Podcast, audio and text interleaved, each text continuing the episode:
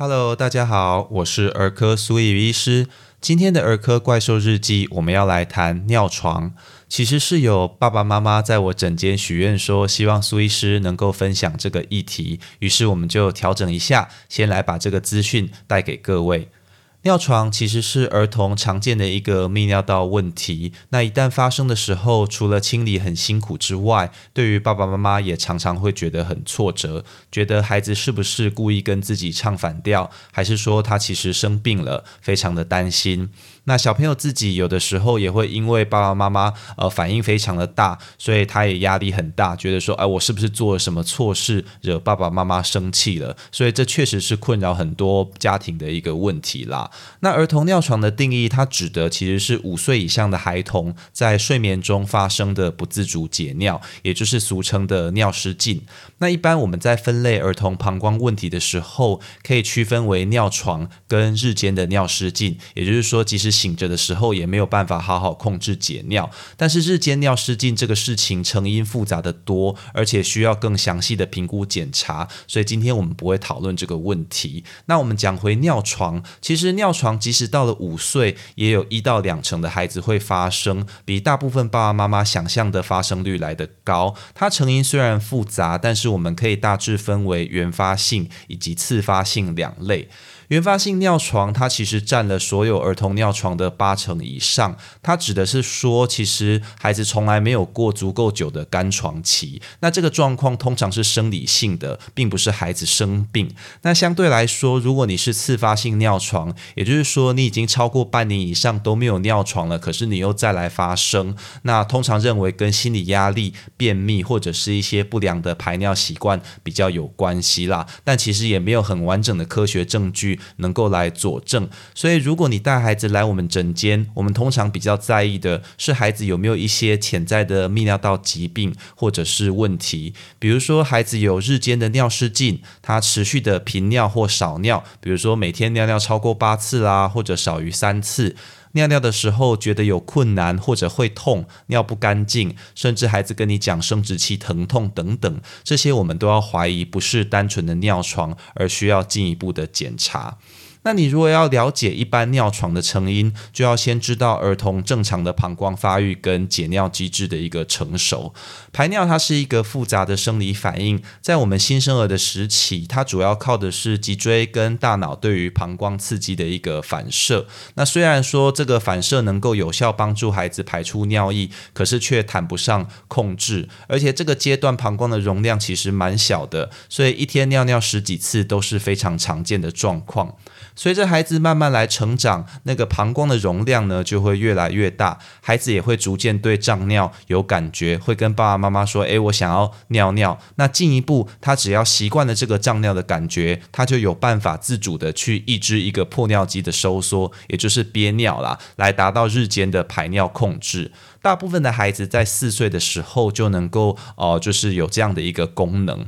但是如果他要在睡觉的时间去控制排尿，那就会困难得多。通常要到五到七岁才能够达成。那如果合并有一些，比如说泌尿道感染啦、神经发育的问题等等，那就更容易会有上述非单纯尿床的征象，或者日间尿失禁，那不容易达到良好的排尿控制。所以，如果儿童是单纯的尿床，大部分我们可以归结为几个原因。第一个是成熟比较慢。就是说，每个人毕竟高矮胖瘦有所不同，每个人能够呃成功到控制日间跟夜间尿尿的时间，还是有明显的差异。那这个研究上面，我们可以发现，这些单纯尿床的孩童，几乎都会随着年纪增长来改善。例如，刚刚我们不是有说，五岁的时候，大概一两成的孩子会来尿床。那如果你去看十岁的孩子，会尿床的比例大概都已经降到百分之五以下。那如果你去做一些比较详尽的检查，比如说尿路动力学。学啦，或者是脑波检查，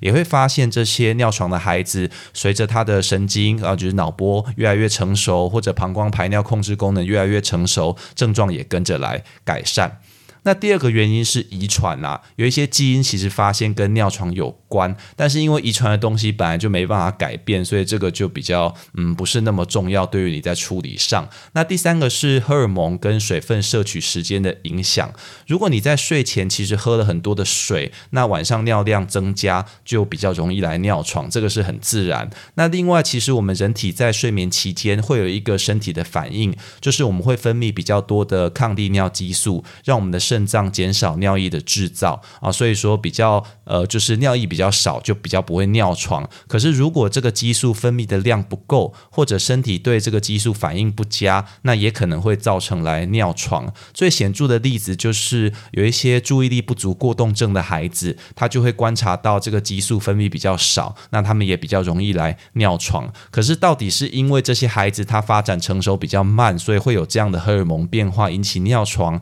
还是先有了这个荷尔蒙变化才来反过来造成说他尿床？这这个目前是没有相对的定论啦，所以大概知道一下就可以。那最后是可能膀胱容量比较小，或者有过动，好，那就是说我们去量测这些有尿床的孩子跟没有尿床的孩子去比较，发现他的膀胱容量是比较小的，而且在睡着之后更为明显。那同时他在破尿肌收缩之后，也缺乏一个骨盆肌肉的一个抑制，所以他容易尿床。但到底这个到底是疾病呢，还是说它其实只是个发育的过程？目前不是很清楚啦。所以除非你经过一些治疗观察后，他还持续尿床，我们才会做一些相关的检查，这样。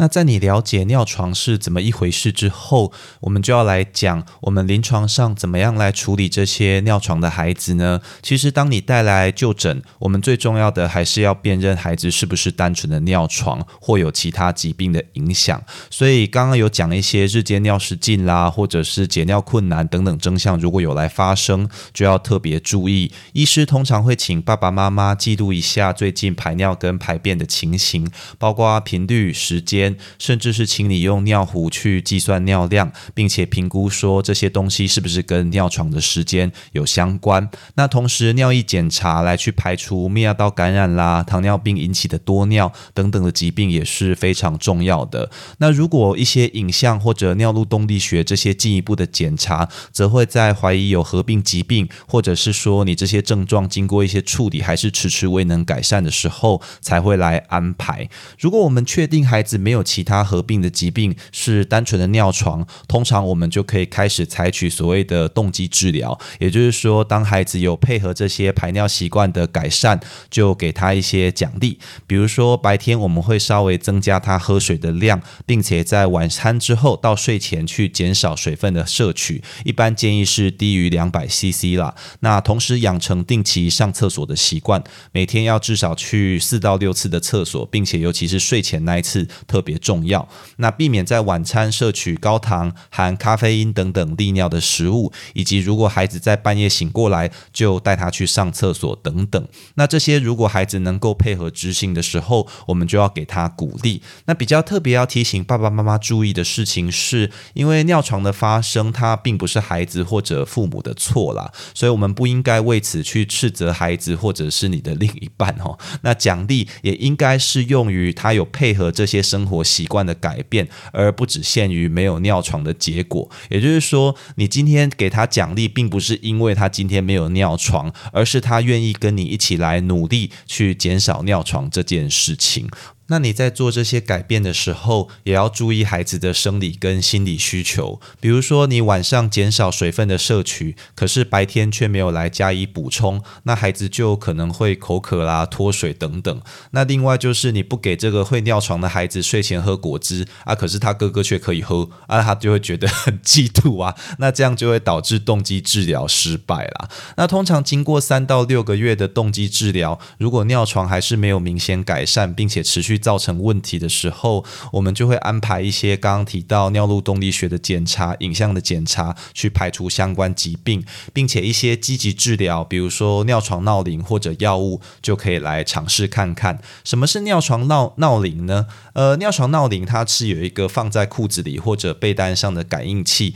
跟一个扬声器，如果它侦测到水分，也就是孩子尿床了，它就会哔哔哔哔哔响啊，让孩子醒过来。它的原理是希望透过条件。反射，让孩子把胀尿的感觉跟醒过来这件事做一个连结，这样他想尿尿的时候就会醒过来上厕所，而不至于直接尿床尿下去。那这个治疗如果要发挥效果呢，孩子必须要完全了解这个装置是在做什么，而且他愿意来配合执行。所以当哔哔哔响了之后，他必须要醒过来，而且他必须自主的去厕所尿尿。那尿尿完之后，他要回来，在爸爸妈妈的帮忙底下，把尿床之后的被单去清理。那同时也不要合并尿布的使用，才不会说哦，他明明醒过来，可是因为很想睡啊，想到自己有穿尿布，他就被啊就尿下去了。那这样就一点用都没有哈。好，那是另外如果说孩子能够配合闹铃的使用，你的一个动机治疗还是要来持续啦。也就是说，并不是铃响了尿床他就得不到奖赏，